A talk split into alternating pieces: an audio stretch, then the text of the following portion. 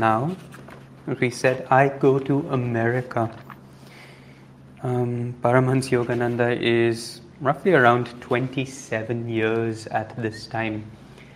Uh, and this is where his, you know, that true mission begins. Everything that he's done up till this moment has just been a preparation for all that is to come. And when we're ready, at any time in each of our lives, at whatever age that might be. Every now and then, these insights come, these intuition comes, these inspirations come, and not all of us um, are able to follow through. Not all of us have the courage to say, "All right, I'm going to set everything aside." Narayani said in the last class where we weren't really tuning into it. Just, I'm going to leave everything I have built everything that was so dear to my heart and just embark on this completely unknown, this completely unforeseen new direction in my life. And we talked about how that intuition begins to kind of express itself. First, Yogananda ji had that vision these must be Americans. Then he acts immediately. The moment he feels that's the direction that that inner intuition is guiding him towards, he just immediately says goodbye to everybody in the class and in the in the school and says, "All right, I'm off. I may not see you ever again." But then, so that action moves energy towards that intuition. He then goes to his guru and asks him, mm-hmm. "You know, what do you think? Is this true? Is this right? Is this real?" And we were talking about the importance of always checking in, even after you've put the energy out, which is very important. Not just sitting there and say, "Oh, I received this intuition," and just assuming it'll play out just because you felt it. But then to check with somebody wiser than yourself and just kind of get a little feedback. What do you think? This is what I feel. And of course, his guru says, All doors are open. It is now or never. And that never part is uh, interesting. If he hadn't made that journey then, it would have been never. And Paramhans Yogananda's life direction would be very, very, very different. And then, of course, obstacles begin to come. He doesn't have money, he doesn't know how he's going to get there. Things that are not mentioned in this particular chapter, he doesn't even have a passport. Mm-hmm. And this is right after World War I ends. Nothing's moving, nobody's being issued new things. This is the first ship that is leaving India since the four five years of the war period. And just the whole miraculous story, which is not in this chapter, but Yogananda ji talks about elsewhere, that allows him to get onto that boat. And then suddenly, of course, in the middle of all of this, he has this idea of going to America, but he doesn't know how. why or how, or he's not going to be like, all right, I'm off. But then he gets this invitation from the um, Congress of Religious Liberals out of the blue and says, oh, we'd like for you to come and speak. So intuition is then kind of played out in these several different steps that can be a very fun thing for us, each of us to explore every day of our lives. Whatever thought comes, start putting energy into it, check with somebody else, see what feedback the universe gives you, see what obstacles come your way, see whether that obstacle is something for you to lift your energy and raise more energy, or perhaps it's feedback from the universe telling you, okay, not right now, so on and so forth. So, with that, we come to the moment where he's not yet off. His father has just given him some money and said, As a disciple of Lahiri Mahashaya, I support you, Not not, as as, a a father. He didn't And- want to let that go. you know, he, he had to establish it. As a father, I'm not letting you go, but as a disciple of Lahiri Mahashaya, I can't help but support you, fulfill his vision for you. And so we come here now, page 336. As I went about my preparations to leave Master, leave Master, and my native land for the unknown shores of America, I experienced not a little trepidation. So, you know, a little nervousness sets in, a little, oh no, I hope I'm making the right decision. You know, just the natural flow of anything where we know we're going to do something big, mm-hmm. something we've not done before, something that's going to ask a lot of us. I had heard many stories about the materialistic Western atmosphere, one very different from the spiritual background of India, pervaded with the centuried aura of saints. An Oriental teacher who will dare the Western airs, I thought, must be hardy beyond the trials of any Himalayan cold. So Master's comparing and he's like, wow, I'd rather go up into the mountains and, you know, brave the cold and the, and the elements there than set foot in an environment where I'm not going to be supported by any spiritual vibration at all. I don't have my guru there. I don't have India's, you know, just centuried aura of the saints which have infused this place. Wherever you go, there temples. Wherever you go, there God reminding realities. And I'm going to step into a culture that I'm not ready for. One morning, I began to pray with an adamant determination to continue to even die praying until I heard the voice of God. How many of us have said we will do that, but haven't really done that? I'm just going to sit here and meditate until God comes to us. Half an hour later, legs are hurting, and oh, I'm a little thirsty. and then suddenly, that determination yes. yeah, we can push a couple of hours, we can even get to three or four hours. But not too many of us can say, I'll sit here until I die. That was like what Buddha did, didn't even for his enlightenment. I'm just going to sit here, mm. no matter what. Even if I die, I will not move until I receive enlightenment. So that's one way for us to go about it. I wanted his blessing and assurance that I would not lose myself in the fogs of modern util- utilitarianism. My heart was set to go to America, but even more strongly was it resolved to hear the solace of divine permission.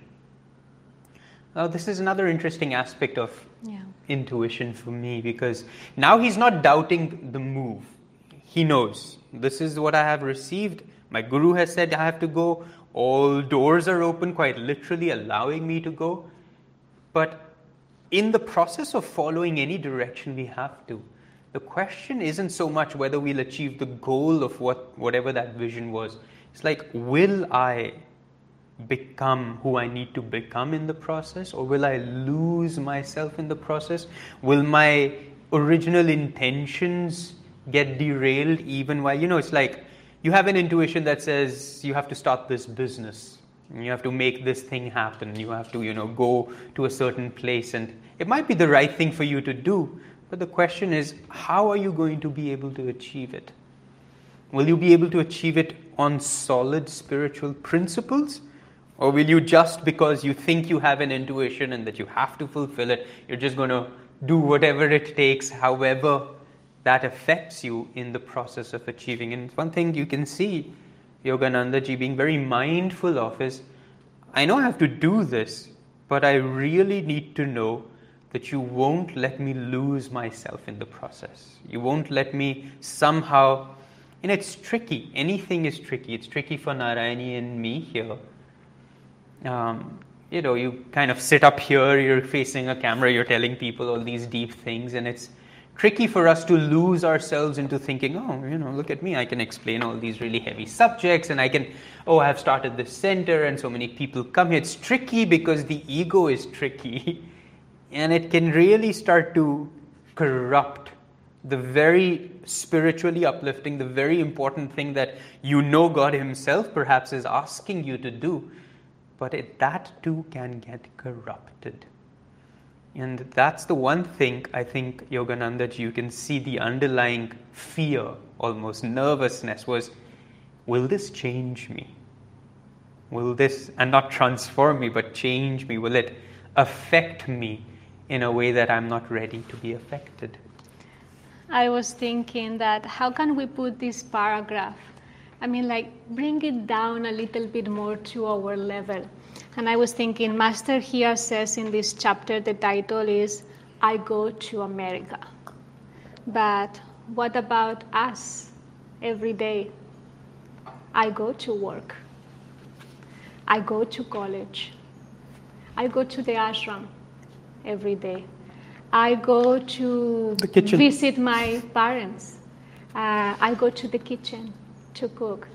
And do we pray before we start our day, before we go to that office, before we go to serve our parents, before we go to the ashram, before we start getting busy in the daily activities? Do, do we pray with that intensity to make sure that we go about our day with the determination of not allowing the ego to step in. And do we put that intention of today I'm going to do my best to do everything with God's reminder there in God's reminder. God remembrance. God remembrance in my heart. And I'm not going to let anything or anyone interfere in that daily resolution. And I think this is a very important aspect to keep in mind if we want to grow spiritually faster. It's about every minute, the intention that we put it every single day counts. And as Master said, the minutes are more important than the years. And you know, every year, every day, I, I just go to the ashram. Every day I go to work. And I think this could be a good thing to keep in mind. Every day we embark on a journey. Every day we need to ask for Babaji's blessings to bring out the best of ourselves and above all, never ever forget that God has to be in the picture in everything that we do. Uh, let's pray for it because temptation is strong, Maya is strong, and we start our day like very nicely for the first five, ten minutes but then, half an hour after, suddenly something happens and we react, our energy drops, or we judge, or whatever that might be. So, it takes a lot of willpower. And prayer is a very powerful tool. But here Yogananda says how to pray. And I think this is something we can introduce right now more consciously to pray more strongly, to don't be distracted daily by the ego. I prayed and prayed, muffling my sobs. No answer came. My silent petition increased in excruciating crescendo until at noon I had reached a zenith. My brain could no longer withstand the pressure of my agonies. If I cried once more with an increased depth of my inner passion, I felt as though my brain would split. At that moment, there came a knock outside the vestibule adjoining the Garpar Road room in which I was sitting. Opening the door, I saw a young man in the scanty garb of a renunciate. He came in, closed the door behind him, and refusing my request to sit down, indicated with a gesture that he wished to talk to me while standing. A side note is this room still exists in mm-hmm. Road, and uh, we're hoping to take a pilgrimage soon in January and go visit, you know, of course, Yogananda ji's home and then Dakshineshwar Serampur, the ashram there, where Babaji came under the uh, banyan tree as well on the Raighat lane and uh, Dakshineshwar and so on all. But that very room exists where Babaji entered in and you know said what we will now hear him say. He must be Babaji, I thought, dazed because the man before me had the features of a younger Lahiri Mahashaya. He answered my thought. Yes, I am Babaji. He spoke melodiously in Hindi. Our Heavenly Father has heard your prayer. He commands me to tell you follow the behests of your Guru and go to America. Fear not, you will be protected. I like over here how he kind of phrases his benediction and his support. Follow the behests of your Guru and go to America. He doesn't say, I am telling you now, like because I'm a higher power, because I'm, you know, greater than. If I am telling it to you, then therefore you never have to think. Everything Babaji is doing, even in Yogananda ji's life, in all our lives, is through the channels that he himself has kind of set for us. Follow the behests of your guru. So he's thereby naturally making Sri Yukteswar ji the authority mm-hmm. through which even Babaji is saying, जो तेरे गुरु ने बोला है you do that I'm not coming here to tell you something different. I'm not coming here to change, you know, your perception or to add something on top of what somebody else has told you. I am just telling you once again, do what your guru has said to you to do. Fear not, you will be protected. So this was at least this side of like do what your guru has asked, and then you have nothing to fear, for you will be protected. After a vibrant pause, Babaji addressed me again. You are the one I have chosen to spread the message of Kriya Yoga in the West. Long ago, I met your Guru Sri, Sri Yukteswar at a Kumbh Mela. I told him then I would send you to him for training. Remember that moment we passed a few chapters ago? Yogananda ji at that time was one year old at the time of their meeting. I like here that he writes here after a vibrant pause. I mean, why he had to add that there? A vibrant pause. Every exchange these two masters had, there are those moments of silence where there is so much transmission of consciousness, of power, the ability of Yogananda ji to, to feel that vibrant pause, to listen carefully what Babaji was addressing, not just with words, but with a consciousness, with a power. I love the fact that Master wrote that, you know, like almost an advice for all of us. You know, when you talk to people, just give yourself that pause to understand, you know, the consciousness, the vibration that is emanating from their body, their heart, their spiritual eye towards you and try to understand. And what really emanates uh, from a self-realized master i mean even silence speaks. Even silence has the power to transmit a message. And if we are centered enough if we are receptive enough there is so much that we can absorb and we can even understand from pauses like the hong and sau. I mean, that pause can be so powerful, and this is something that, again, as aspiring yogis, as kriyabans, as aspiring saints, we could start giving more emphasis to the pauses throughout the day, the pauses while we are speaking with people, when we are listening to them, because there is a vibration there that we will be able to receive and understand much more deeply from it.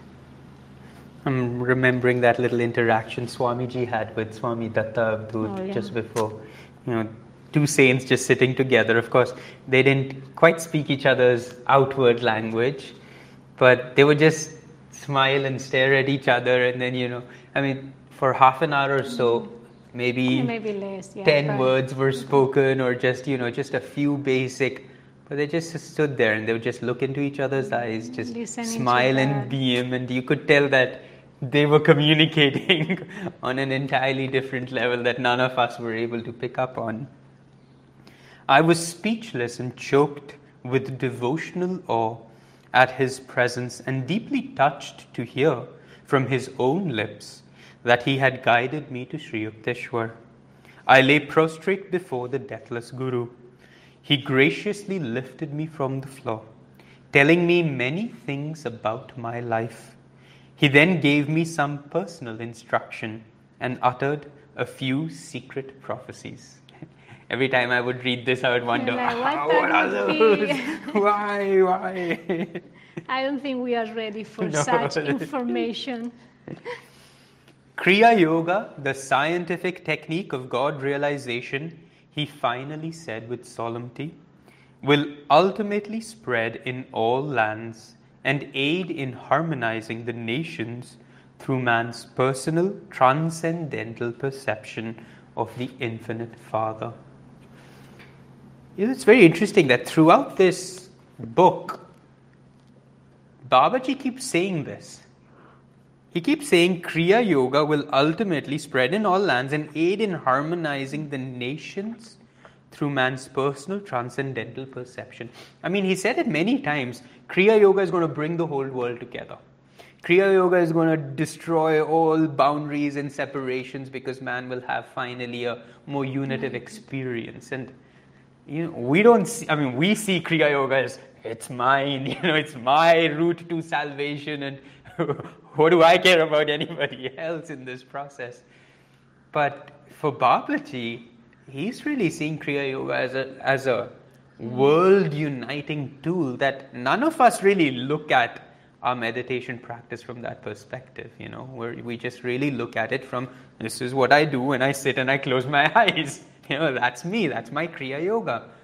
But uh, it'll be interesting to see how this plays out because we don't know when that's going to be, but he's just saying it over and over again, again and again. Sri Yukteswar said it before, Master said it in a previous chapter. Just that's the entire idea behind sharing the, this particular technique across all lands is that that is what will harmonize and bring the world together. I was remembering when India was going through the highest COVID cases. I mean, it was a bit scary. And many of us, you know, Ananda India especially, decided to practice Kriya. All our Kriyas was uh, were dedicated, you know, to to almost support and infuse and bring light into the chaos that was happening. And I remember having incredible meditations where, where I really felt united to those who were struggling with that disease physically, with other families that we didn't know. I mean, it had a power to emphasize, um, sympathize, sympathize? Empathize. Oh my God. Empathize. Empathize, empathize or sympathize, I and, guess, both and, work. And kind of bring your energy and open your heart and be part of their process. And I kind of see it in that way that Kriya Yoga really expands your consciousness and, and invites everyone in your heart, whether you know them or not, whether they are struggling or not. I mean, all those walls are being dissipated. And, and I remember it was quite a powerful experience. Yeah, it was. With a gaze of majestic power, the Master electrified me by a glimpse of his cosmic consciousness. In a short while, he started toward the door. That's just right in there, like this little you know, instantly Babaji transferred to him a glimpse of his cosmic consciousness. Do not try to follow me, he said. You will not be able to do so. Please, Babaji, don't go away, I cried repeatedly. Take me with you. You can just see the scene playing out, right? Little, like a little child. Papa, you know, don't go. Like take like me here with in you. Mahashaya also, no, like don't send me back. Don't send me. Babaji like- has like a, a, a nasty habit of like coming to people and then saying, all right, now you go about, do your own thing. Yeah, but all of them go through the same experience, it seems. Please, Babaji, don't go away, I cried repeatedly. Take me with you. Looking back, he replied, Not now, some other time. And that's a great promise, isn't it? Overcome by emotion, I disregarded his warning. As I tried to pursue him, I discovered that my feet were firmly rooted to the floor. From the door, Babaji gave me a last affectionate glance. He raised his hand by way of benediction and walked away, my eyes fixed on him longingly. You know, made me make me makes me think about Sri Yukteswar and Master are very similar. There is a temperament there that is pretty much the same. Both of them disregarded Babaji. You know, like when Babaji told Sri Yukteswar on that encounter, just don't go. We are people who like to be under the trees and Sri Yukteswar. No, no, he was just like disobedient, just left. And of course, when he came back, Babaji wasn't there anymore. Now Babaji telling Master, you know, don't follow me, just stay there. And Master, no, I'm going to follow. So you can see that rebellious spirit in the Guru disciple, both of them kind of confronted a little bit Babaji. There's a little story where one of Master's disciples, I believe, was apologizing to Master for being so stubborn. And then Master said, That's all right. I attract stubborn people. So you can see where his stubbornness comes from. after, well, yeah, after a few minutes, my feet were free.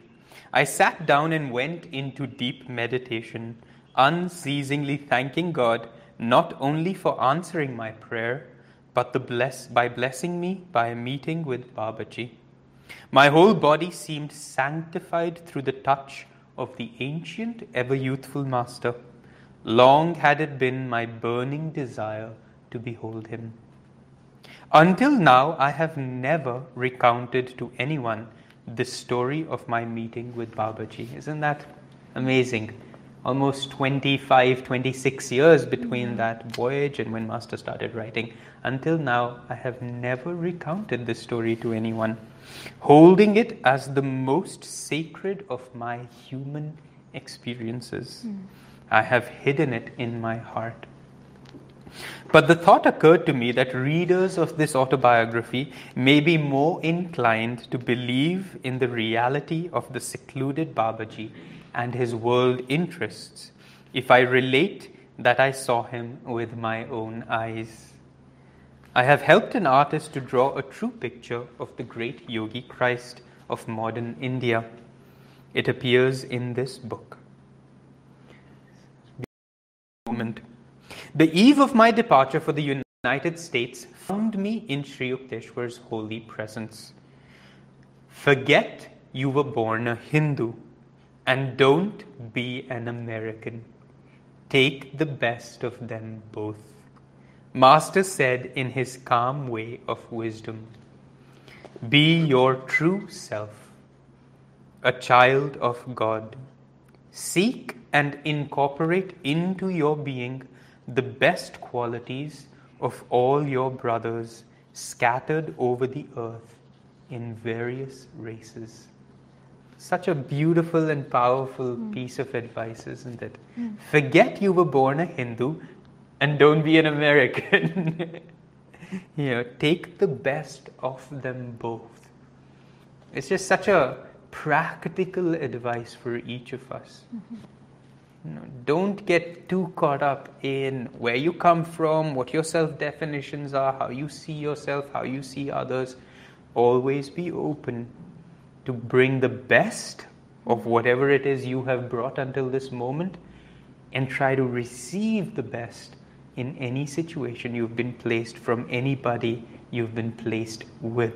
Yeah, like don't identify yourself by what you do, where you are, what your name is, what your name is.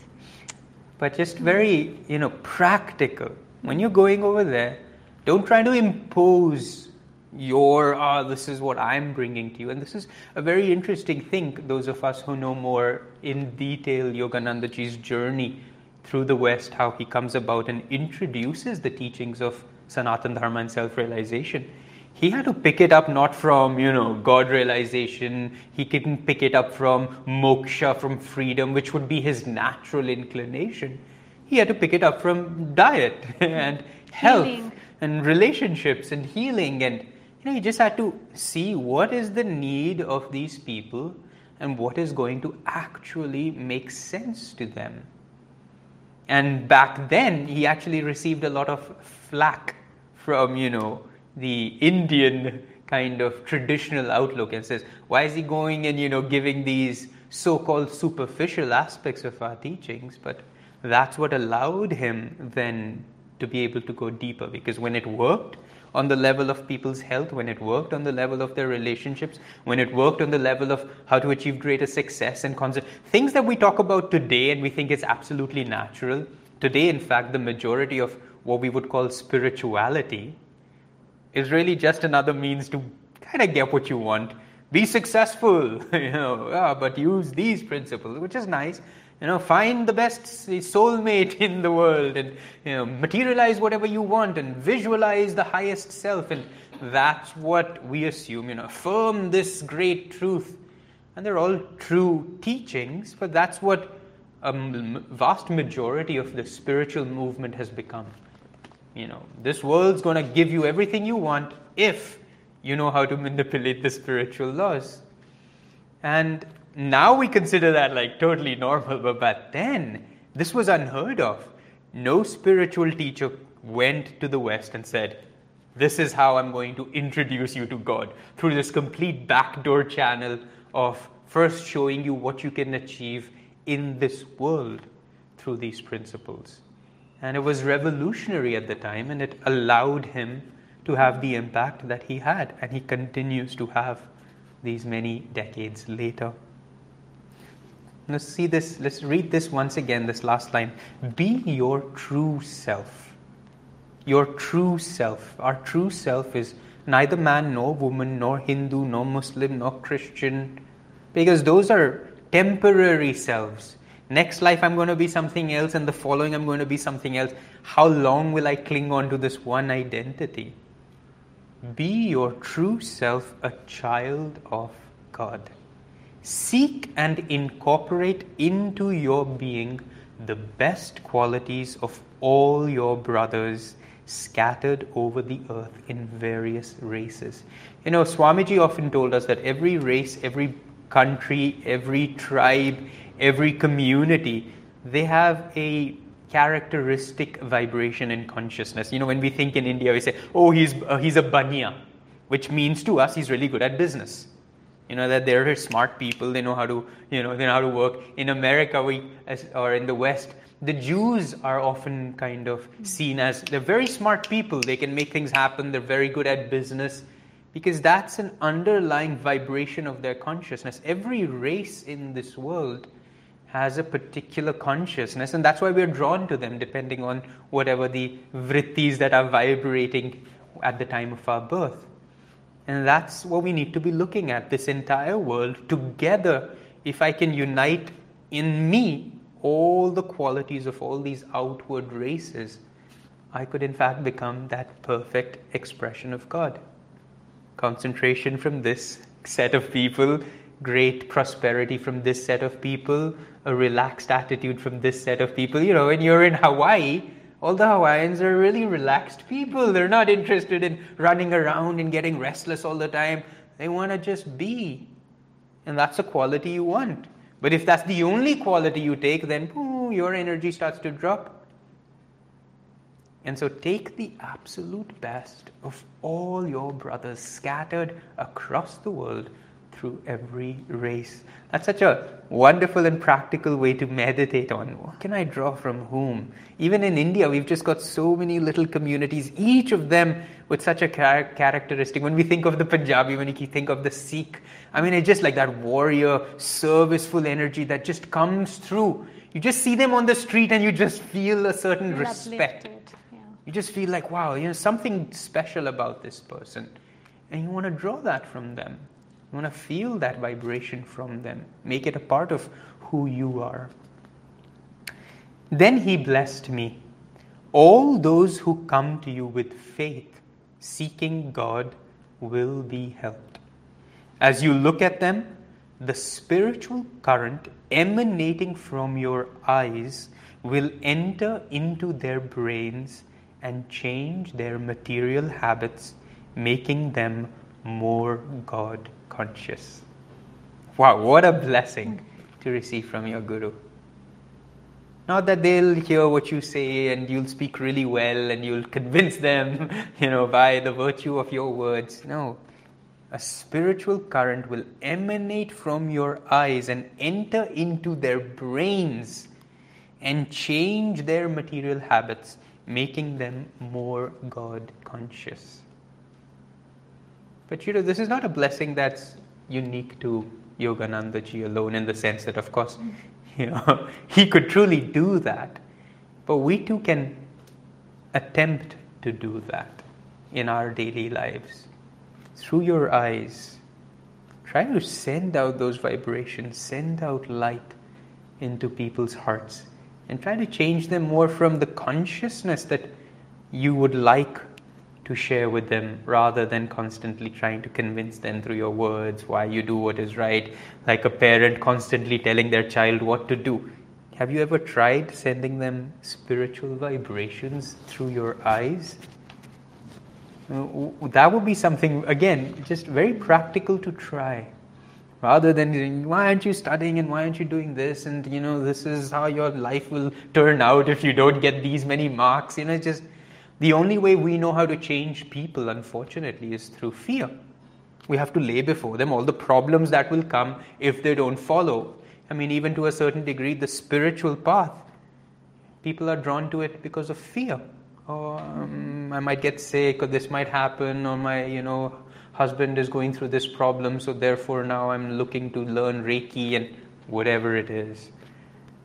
But if you could just think about what, are the, what is the consciousness I would like to be able to transmit and do that. And that really changes people, it's just the truth. We may not be able to make them God conscious through our power because we ourselves aren't quite God conscious yet. But whatever we have, we will be able to transmit to them through our vibrations. I was thinking about one episode of someone telling me a few years ago that Swami Kriyananda looked at him just once for a couple of seconds. He didn't even say anything, just glanced at him. And he said that since then, uh, he's a completely different person. He joined the spiritual path, he's now a Kriyaban, he's just super committed, and all because just a glance, just a couple of seconds looking at somebody else's eyes and to be able to change their destiny, their karma, their habits, their desires, their goals. And that's why eventually um, each one of us, as you were mentioning, could do as well for other people? How do we look at others when they are talking, when they are sharing their own experiences, when they are not even looking at you? How do you look at them? And I think there is a power that comes through our eyes. Master said that the eyes are the windows of the soul, and we should learn to speak much more from our eyes than from our words. So, if you are a person that uses your eyes to, to send a harsh message, maybe soften your expression, maybe bring more light into it, maybe bring more kindness. Use the tool of your eyes to communicate and to exchange uplifting vibrations because for the majority of us, you know, spiritual inclined people, we always remember mostly two things about each other their smiles and their eyes. I think these are two characteristics of spiritual people that will be forever remembered in our consciousness. One of the things that I remember the most about mm. Swami Kriyananda is his smile. And that's like so powerful. Other people like this friend of ours, his eyes. So use these two instruments to share more of your consciousness, to refine yourself more, to, to offer it as your daily seva to those uh, to whom you are living with. he went on, Your lot to attract sincere souls is very good. Everywhere you go, even in a wilderness, you will find friends. Both of his blessings have been amply demonstrated. I came alone to America into a wilderness without a single friend, but there I found thousands ready to receive the time tested soul teachings.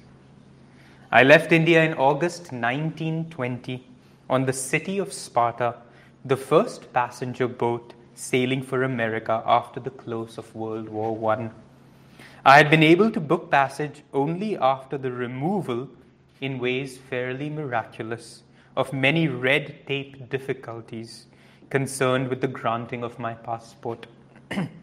During the two months' voyage, a fellow passenger found out that I was the Indian delegate to the Boston Congress.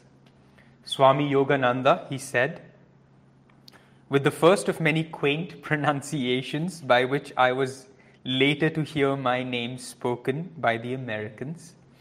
Please favor the passengers with a lecture next Thursday night.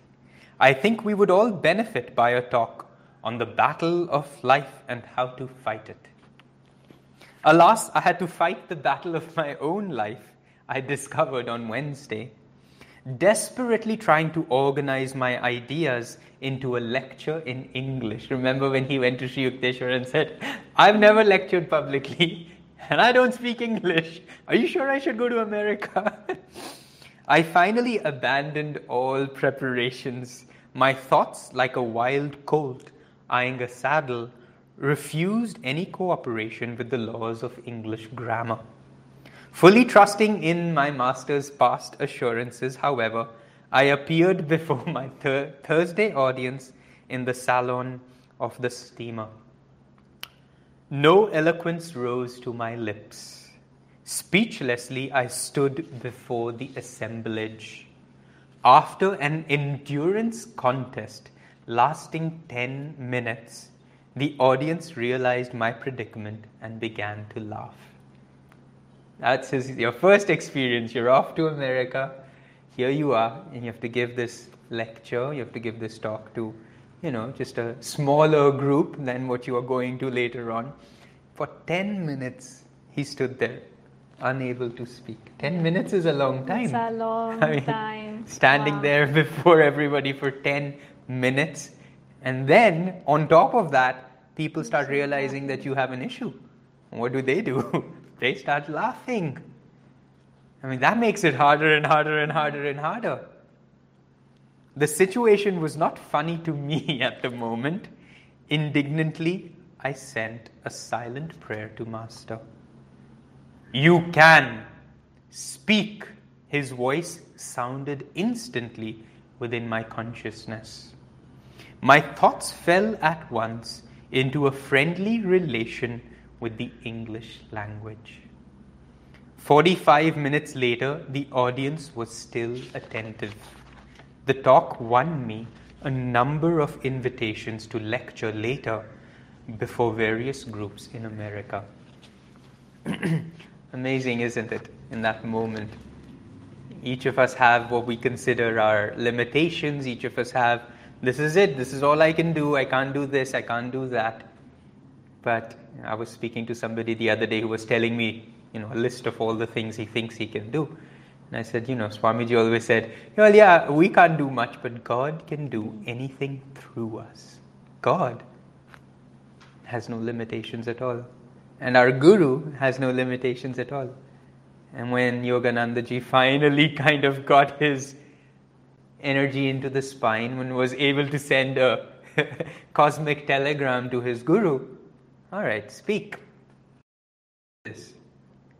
And then suddenly he becomes friendly with the English language. I like how he puts it. Yeah. There's a little story No Swamiji, resistance. Swamiji would tell about when he was in college and he had to give a Greek exam. He was studying Greek for some reason.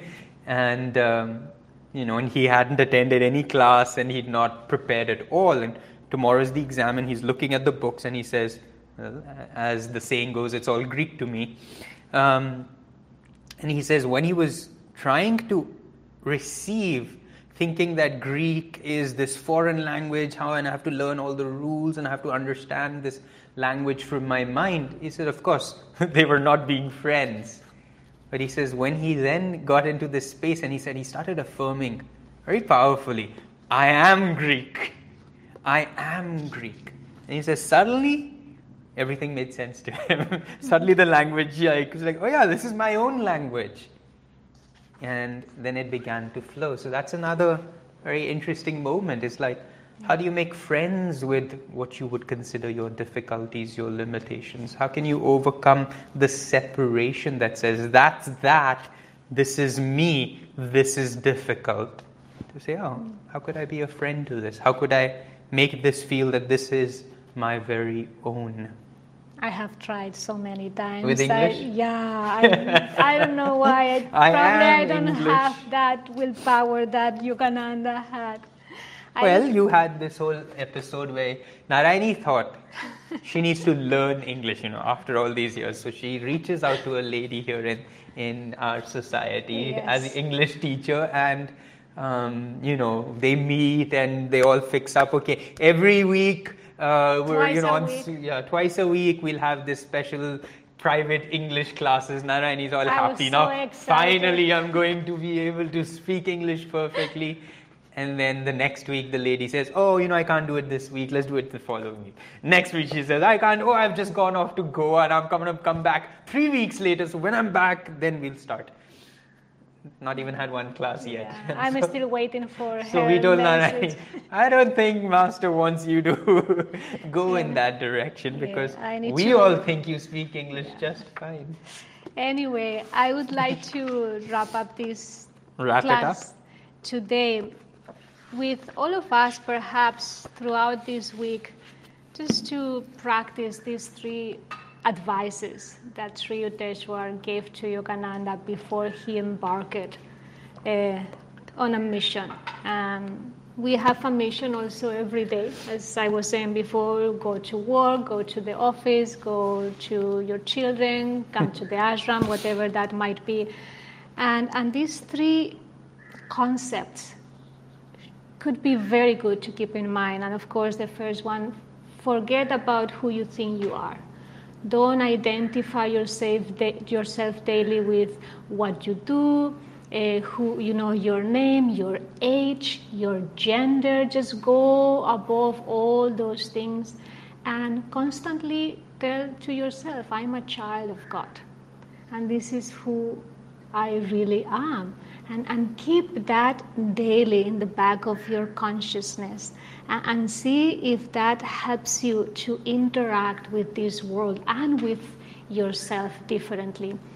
Secondly, to use the power of your eyes as a tool of communication, to soften your facial expressions, to, to share the blessings of your daily meditation through your eyes, through that look, through that loving gaze to everyone around you. Use the power of your eyes to transmit, to support, to encourage other people. And the third one, I would say, wherever you go, be a friend to all.